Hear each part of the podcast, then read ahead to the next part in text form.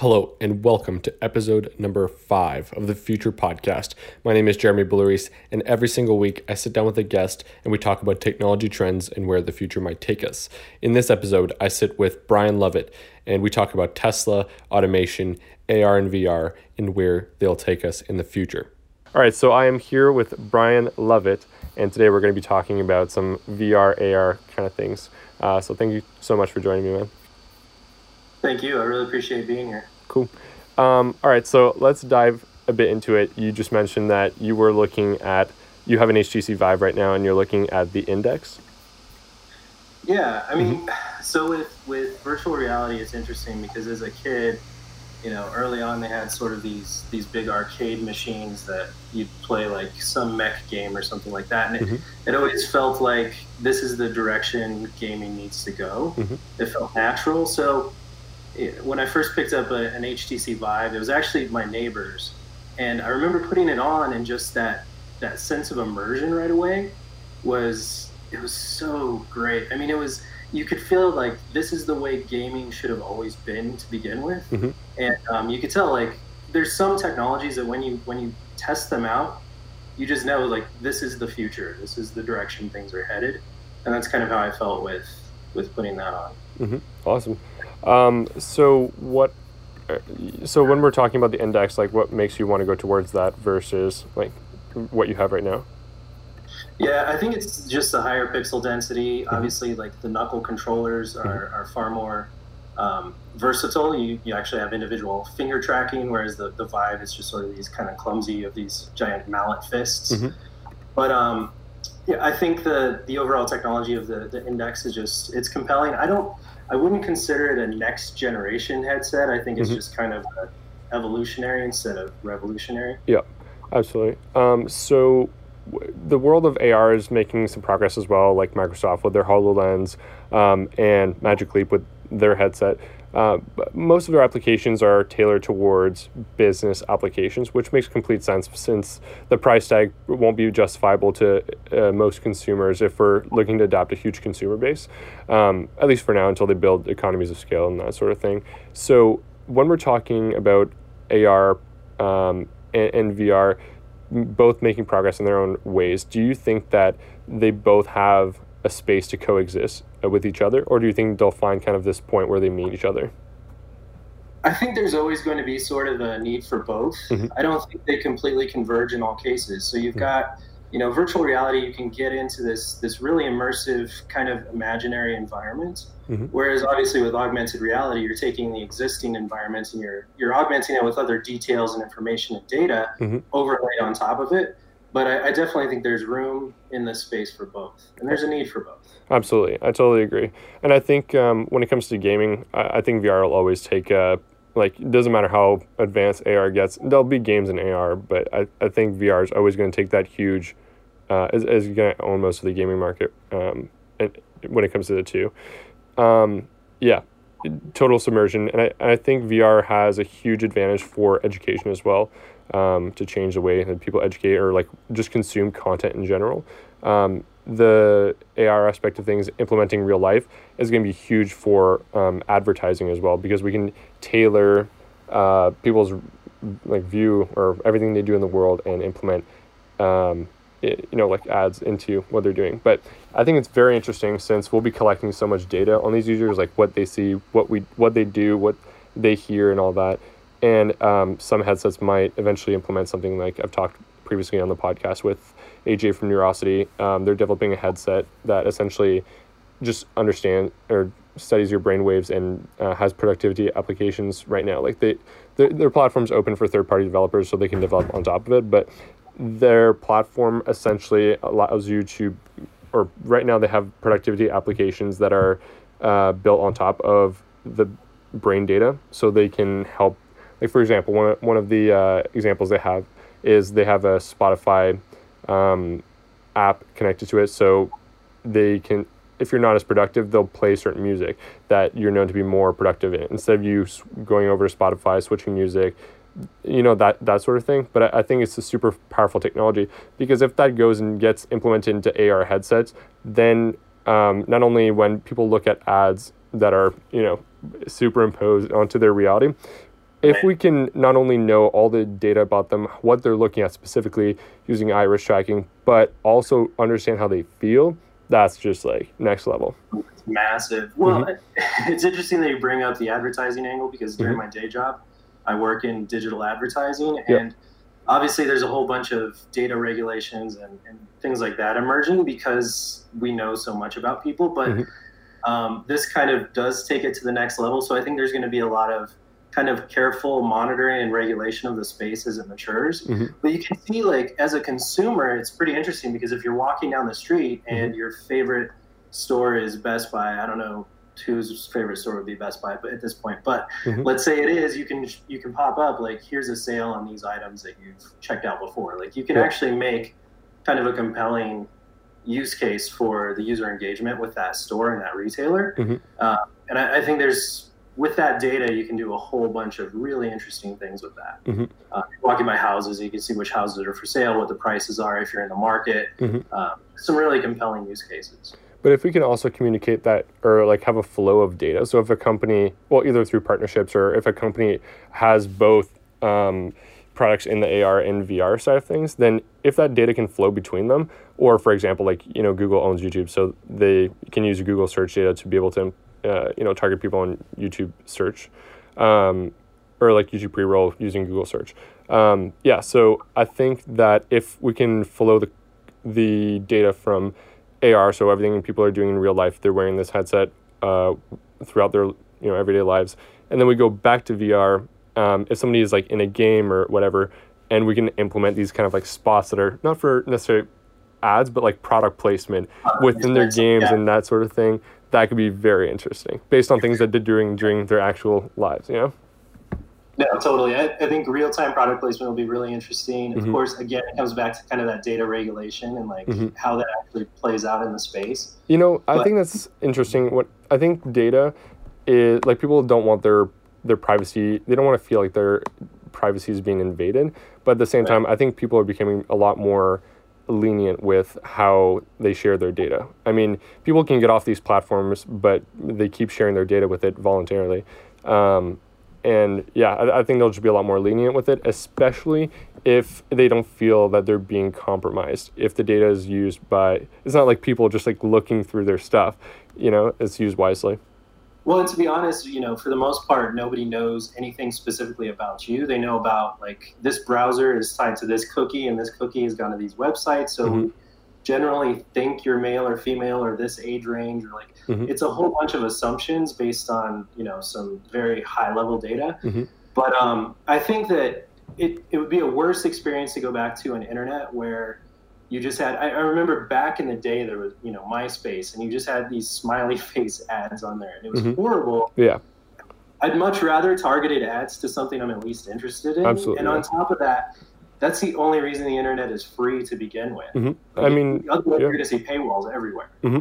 And uh, I mean, uh, early days at Facebook, they obviously found similar things, but with the Cambridge Analytica uh, whole thing going down, it kind of brought a lot of talks about some of the findings they had in those early days, people were complaining about, yeah, their data is being used in this way. But I think, you know, the whole P- PR around it kind of snowballed things, and people were like, oh, our data is being used this way. I should feel this certain way about it. But um, I think uh, they mentioned some of their early findings at Facebook that were like, you know, people prefer ads that are relevant to them a lot yeah. more than irrelevant ads. Yeah, hands down.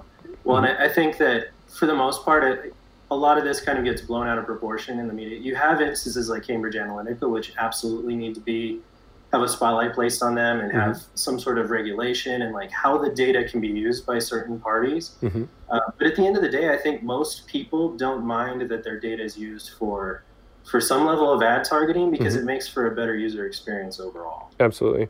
Um, so when it like uh, I don't know how close of a um, how close you've looked into these things or you're, you're keeping up with them. But um, Mark, um, yeah, like they mentioned, they wanted to bring in other regulation to like they, they didn't they want a third party to regulate kind of what's going on within their company, whether they were just saying that for their congressional hearing or not, I don't know. But if they were to bring in a third party for regulation to help making uh, certain decisions when it comes to um, how data is, is used, um, would you rather it be them as a private company, the government, or some kind of third party that may not be biased in any way. Yeah, that's tricky because we have we have we have all these different regulations around the world. Like there's mm-hmm. GDPR, which is basically the mm-hmm. um, EU's version of data privacy, mm-hmm. where it gives everybody the power to go in and opt out of data collection when you visit an individual website. California just passed their own thing. It's called CCPA, and it's it's along the same lines where they try to give power to California residents to make those decisions, um, but it's really fragmented.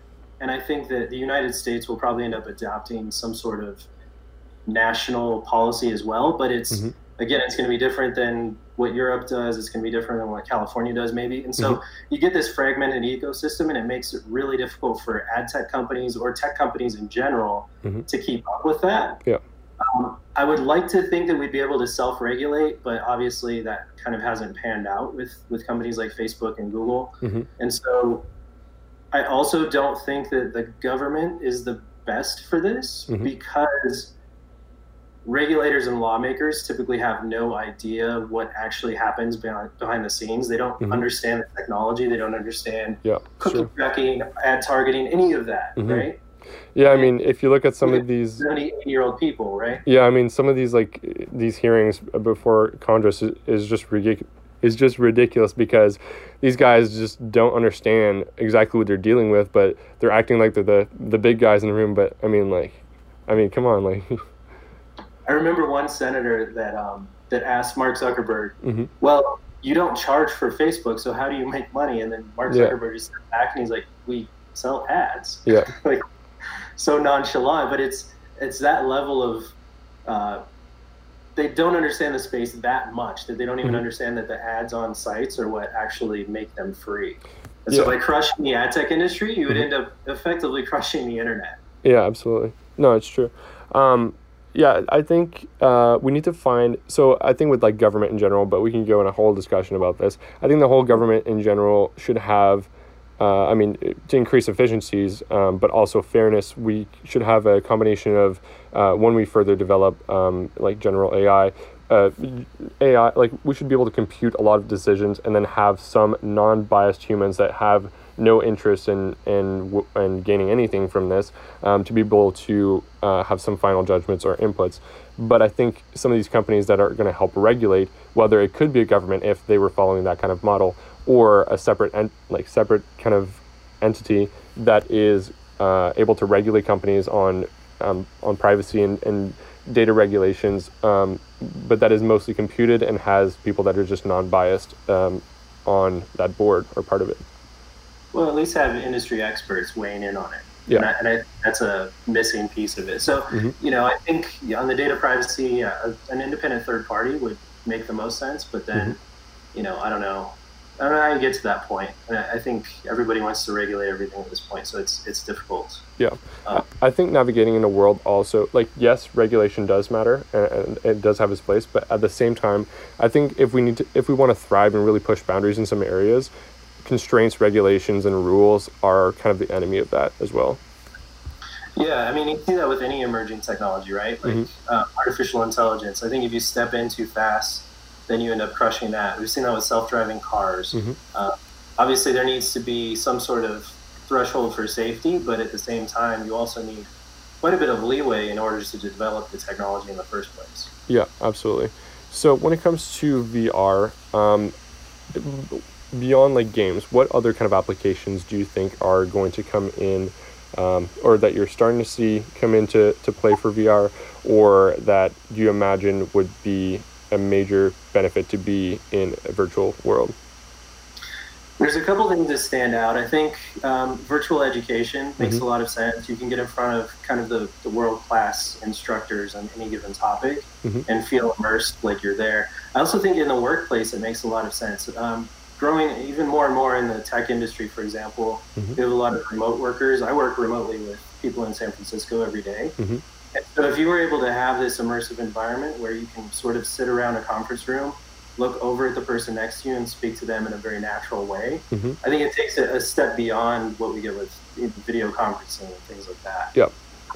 So those are kind of two big areas I see blowing up in the relatively near term. Yeah, I, I agree. Um, I think uh, tutoring or, or like training people and, and that sort of thing is going to be huge if if it's gets to a point where it's a lot more natural, like you're saying, and Right. also um, yeah, education in general. I I think the whole educational system. It, I mean, it's it's everybody knows it's it's broken. Things are going to emerge. broken, absolutely. I mean, from the point where people enter uh, preschool to high school should be a comp- it should be man like people shouldn't be shoved in a class of 30 kids where the only thing they have in common is their age but they all learn differently they all have different strengths they all have different passions um, and some Yep. don't know what they're passionate about which i think is, a, is something that um, should be figured out a lot earlier on but i mean then we get to the point of college and universities and a lot of people might think this is very um, you know some people are they, they they're romantic about the idea you know um, Right. I, I've never been shy to kind of bash this, this that part of it.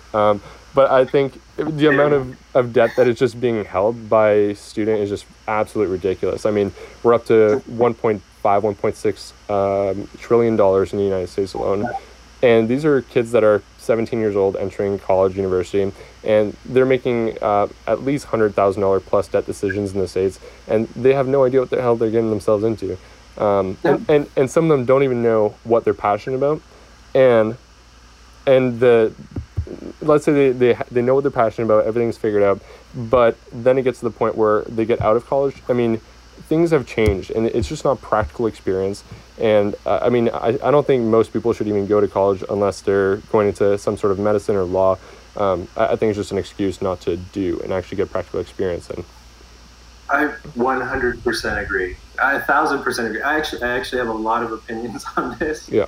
So kids, I actually have an eight-year-old and a six-year-old, and they're both in Montessori school for this very reason. Mm-hmm. Yeah. Because in Montessori school, you're given this sort of freedom to explore your world around you and Mhm. have this framework of learning where if you learn visually, you learn visually. If you Yeah. learn by doing like you, you touch things, you interact with things, you you Mhm. figure out what you're passionate about, and you're given that freedom to do that. Yeah. I think so many kids in our existing school system, they just have the love of learning kind of crushed out of them. Mm-hmm. And it's really sad to see that. I remember Mhm. I, I lived in the suburbs for a while. Thankfully, I'm down in the city now. But all these kids around me, they would, uh, I would ask, "Hey, how's school? How do you like it?" And they Mhm. just they hated it. yeah My kids, when I go to pick them up at the end of the day, I have to like drag them out of the classroom, I love that. and screaming, yeah because they love it so much. Mhm. And It's that lifelong love of learning that we really have to instill in people, Mhm. and that's the only way you figure out what you're passionate about. Mhm. And if you do need to further your education at a university, great. But Mhm. I think for most people, some sort of trade school or on-the-job training Yeah. or just self-learning would go a long way. Absolutely. I mean, I understand that some people don't have the. I I think if you're going to self learn, you do have to have some sort of structure that you give yourself and discipline. So, if if you're not able to do that, and I think that's where we're kind of in the middle ground where there's not necessarily that structure. For, like you can go and get a bunch of courses online, or you can go find all the information on the internet. But if you don't have that structure, um, then you might not necessarily be able to give yourself kind of that goal to work towards. Um, but back to if back to people like hating school, if you're hating something that much and it's not part of the mission that you're on, I, I think you should seriously question it. Um, sometimes you got to do things you don't like, but I mean, if it's part of the greater picture, then that's one thing. But um, yeah, I mean, like if you're if you hate education because you like because school made you hate it, then then there's a problem because lifelong learning is just so important. Um, and the other thing is, um, what was I going to say? Yeah, so yeah, you, you gotta you gotta love it, and it's yeah, And the other big part of it, I think, is um, at least for me, I, I don't know what the jobs of the future are going to be. exactly. I don't know what jobs my kids are going to have. Mhm. So it's I think a lot of parents they go, oh, you need to learn how to code, you need to learn how to do this or Mhm. that. And the fact of the matter is, I think even programming jobs will go away, possibly even by the time my kids are, are grown, because you have artificial intelligence and, and all these other systems coming into play that are really disrupting those fields. Mhm. And so, what my kids and what kids in general need to be is Mhm. adaptable, flexible, and have a love of learning lifelong. Yeah. And then they'll be okay. And Mhm. also, I think we downplay the love of things like art and music too much. That really, I always used to be, you know, math, science, 100% all the way. Mhm. But I think without liberal arts and, and things like that, we lose a lot of uh, what makes us human. Yeah. So, I agree. Um, I, yeah, I think a, a lot of what is driven kind of the structure and kept it this way is um, the fact that we are putting the past on a pedestal and kind of demonizing the future. Um, Yeah. Before, yeah, I mean, like, and and the previous generations would um, kind of, you know, force us down the structure that they had. So I think the biggest mistake we can make is try to force the next generations to kind of follow into the same things. You know. Yeah, absolutely. I, I think anytime you you try to have that much foresight, it Mhm. ends up uh, backfiring. Absolutely. And I think you know, unfortunately, we're still we're still teaching our kids like it's the industrial revolution, hmm and, and it's not. Yeah, yeah, yeah. Um, one of the things that um, w- when I got into programming fairly ear- fairly early on, one of the things I wanted to do because I hated school so much, um, I wanted to create. Um, I, I got into like media as well. Um, well, kind of no, sh- kind of a shock that I'm in media as well. But um, yeah, so well, I got into. Uh, I wanted to make a little course that was interactive, and it would basically teach you basic things about how to make uh, videos and like storytell. And Oh, cool. and but I wanted the course to be um, the the you'd enter a bit of information about yourself through a little quiz at the start, um, just short, but to get an idea of what the person's like. And then as you go through the course, they would it would evaluate how, what how you learn best, and then it would tailor the the medium that it would show it to you, whether it was written word or things that you'd interact wi- with, or um, like video or photos and that sort of thing, so that you'd learn the content more effectively, which I think is which is huge. Yeah. Uh, It's so important. I- we can't we can't treat every single human like we're identical. Mhm. I mean, our brains are structured differently. The way we learn is different, Mhm. and uh, treating it as anything other than such is just a recipe for disaster. And that's why we have so many kids that get just completely left behind in school. Yeah. Um, yeah. No. Yeah. I agree. I think it's huge. Uh, I think we need to make huge steps in that area, but also, um, I, I think it's pretty clear that universities are a business, and yeah, that's Yeah. yeah. so 100% big business, and I think they could have value. Mhm. Uh, again, if you're going into you know medical, legal, Mhm. um, some and even those fields are going to change a lot too. So Oh, absolutely. Mhm. Well, I think we'll have a big need for for people like nurses and teachers. Mhm.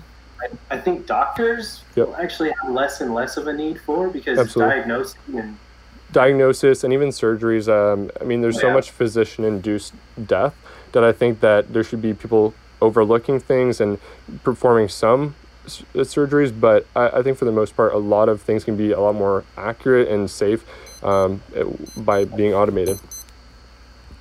Well, and I think that's where you know a lot of even augmented reality comes into play there. Mhm. I think with the surgeries and things like that, Mhm. um, that can cut out a lot of the the mistakes and accidents that happen if Mhm. you have this overlay of oh okay no I'm supposed to operate on the left side of their body not the right. Like, Yeah.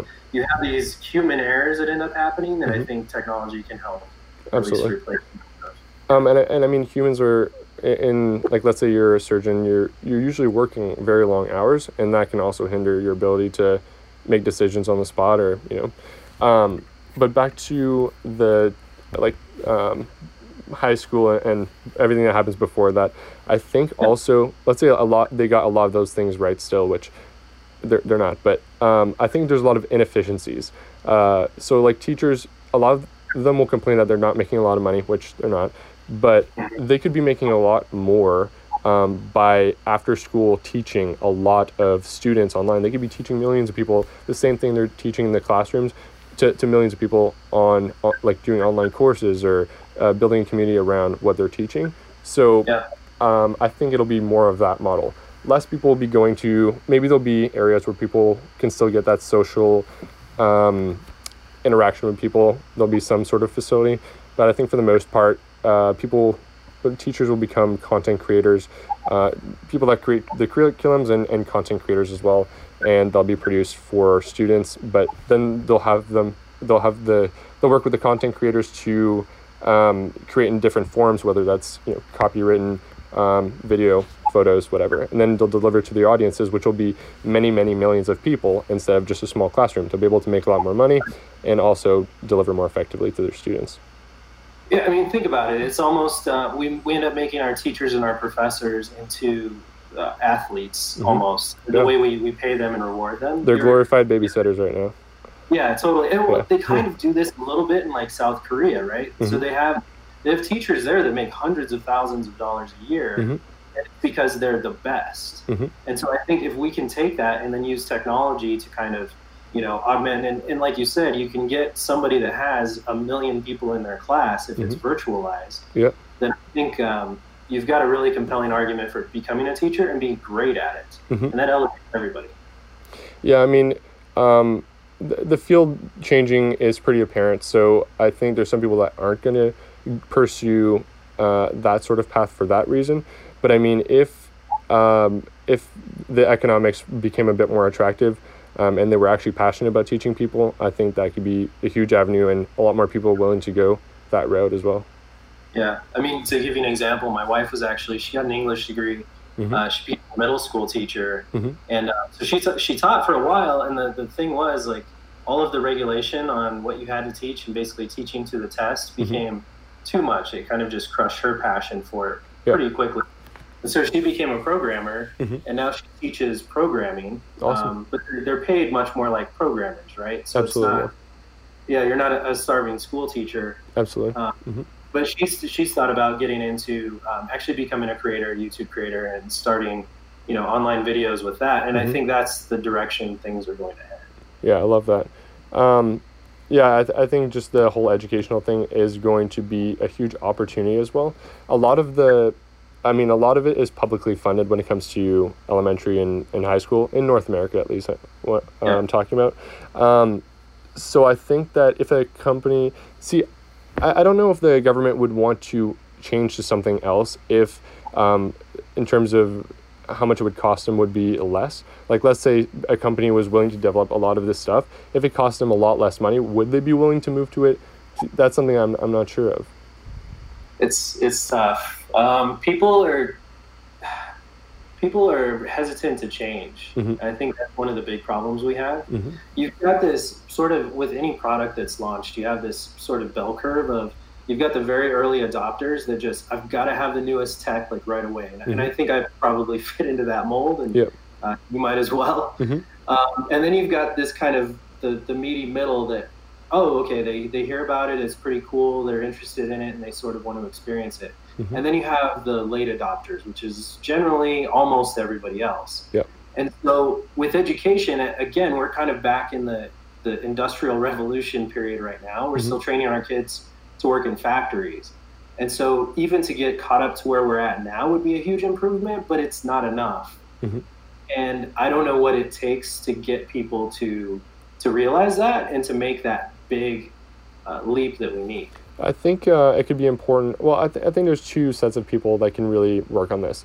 One, we can have like companies that are venture funded um, to kind of make leaps and bounds in being able to develop more of a program that can be adapted. But I think for the I think we can dramatically reduce the costs that they're currently paying and have a much more effect, efficient and effective system.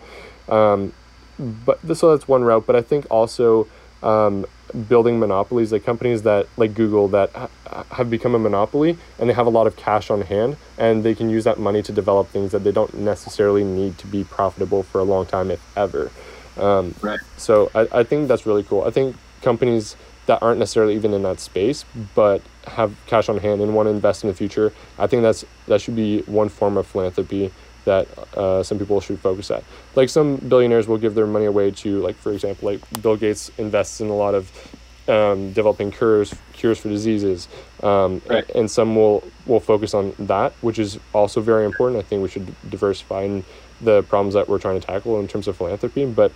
I think that also companies that are making a lot of money should, over the long haul, doesn't need to be all at once give a bunch of money, but you know invest a little bit in teams that are working on things that are important uh, issues just in, in everywhere in the world, uh, including uh, like education. Well, that's a good point. I think you know that's why Google spun off Alphabet, and they mm-hmm. kind of have all their their moonshot ideas. Mm-hmm. And um, I think we're going to see a lot more of that over time. Um, mm-hmm. Bill Gates is a fantastic example of that. He's pouring money into so many different areas mm-hmm. that he thinks are going to change the future. Yep. Um, and a lot of them are really practical problems too. You know, like clean water and malaria and, and things like that. So um, hopefully we see more pouring into education. Absolutely. Um, so you to move a bit away from that, um, you have some interest in three D printing. Yeah, definitely. I I think three D printing is it's kind of one of those interesting things where it's it's in its infancy, but I can see how this really changes the world in the future. Mm-hmm. So I, the way I look at it right now, obviously it's it's really rudimentary. You're just printing with you know plastic filaments and things Mhm. like that. Some you can do some cool things like you know like SpaceX, what they're doing, where they're actually 3D printing rocket parts. Yeah. That used to take you know thousands of hours of machining and welding to construct, Mhm. and now you can do it in you know maybe 10 hours, 20 hours. Mhm. So that's disruptive to manufacturing. It also you can you can start to localize manufacturing. Absolutely. That's the other thing I was going to tell you. I was going to ask you about. Uh, like, do you think that, um, you know, t- for example, Tesla is something you're keeping an eye on. They've manufactured a lot of, well, they've kept a lot of production in the states uh, for the for the most part for quite a while because they want. Well, they've been developing a lot of new things and they want to keep uh, tight, like be able to see what they're doing, um, but also um, just having a lot more control over their production process because it's so close to them. Do you think that we'll have a lot more production in America and, and have like American companies have like their production in their same country just because they'll be able to reduce the costs and um, really uh, innovate in terms of their production process because a lot of it is automated?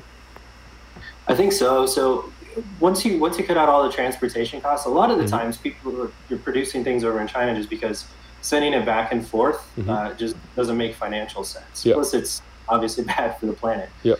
But um, if you can localize all the manufacturing and you can also reduce costs tremendously as far as uh, labor hours and things like that, then I, I do think it becomes more along those lines. Uh, The interesting thing for me is is thinking even farther down the line and um, doing one-off manufacturing. Mm. Uh, Tesla's kind of close to that on the cars. You go on the website, you order a car, Mhm. you configure it the way you want, and then they produce it and send it to you. Mhm.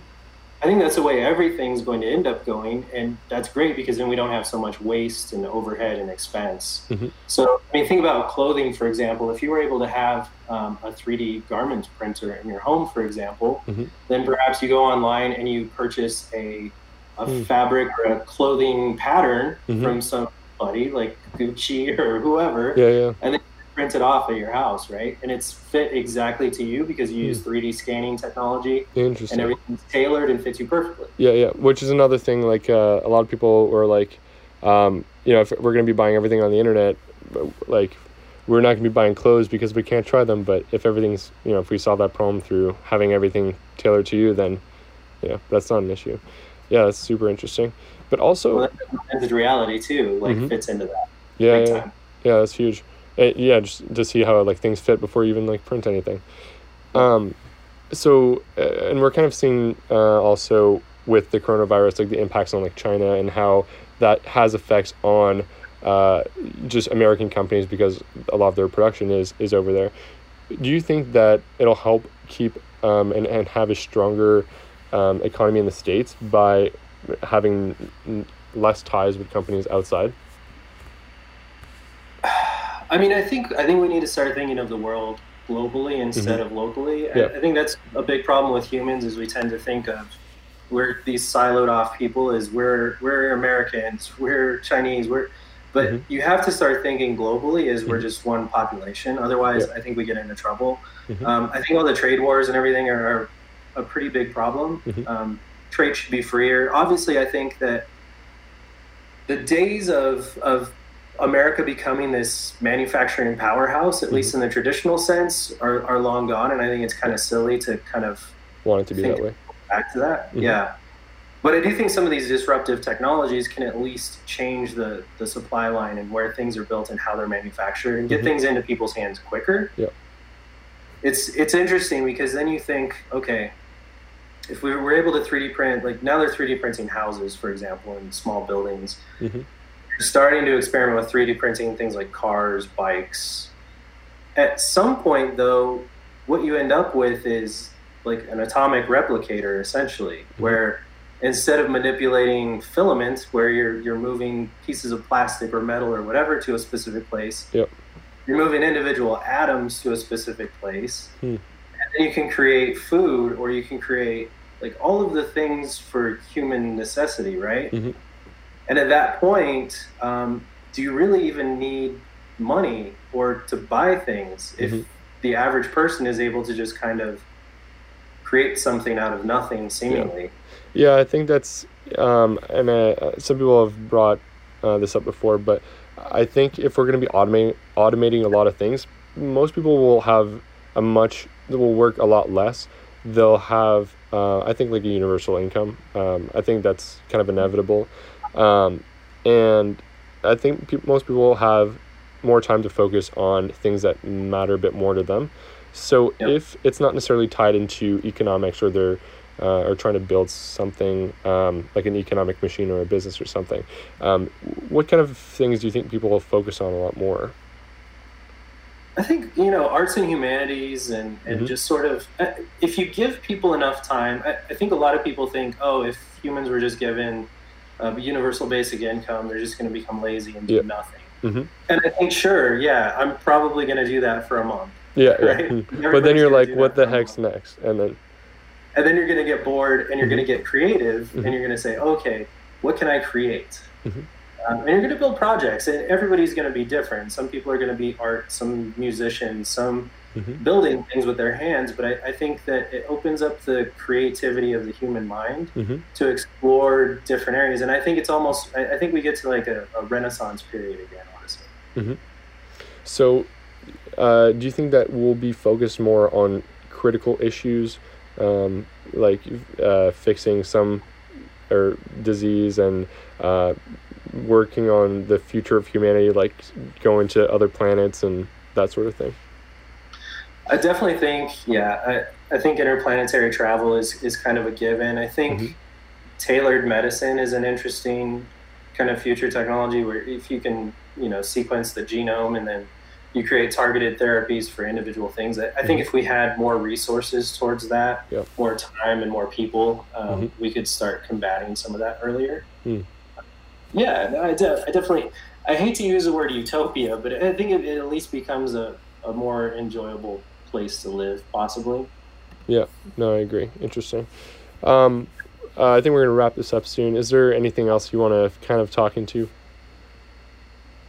Um, I think that uh, one one question I, I pose a, a few people that I know is, all right, let's say we're, we're able to 3D print uh, meat, for example. Mhm. If you're a vegetarian, Mhm. are you then okay eating 3D printed meat? Hmm. And I've gotten a mixture of answers on that. Yeah. Um, I think, well, uh, why are they not eating meat though? Is it for our environmental reasons or is it more for, you know, I think, Yeah. I think it comes down to the individual reason, right? Mhm. Some it's some it's religious reasons or Mm. personal reasons. Some it's yeah, a lot of it's like animal cruelty or environmental, and so uh, I don't know. how would, Some of the when you, s- when you say uh, 3D print uh, meat, do you mean like it comes from some sort of animal or it's like from scratch? Like, yeah, just assembly of proteins, Oh. basically. in that Yeah. case, I think a lot more people would be all right with it that are currently think- meat. Yeah. Yeah, Yeah. that's interesting. And also better for the environment for sure. For sure, yeah. There's a lot of problems with that right now. Cool. Anyways, we'll wrap this up. Where can people find you and what you're working on? Yeah, uh, follow me out on Twitter. I'm at uh, B Love Reviews, and then you can also find me on YouTube again at B Love Reviews. I probably should drop the reviews part because I don't do that many reviews these days. Yeah. I really spend my time talking about future technologies and things like this. Cool. Anyways, thanks, man, for being on. I'll once we stop recording, I'll stay on for a couple of minutes or so. But thank you so much for being on. I really appreciate it, Jeremy.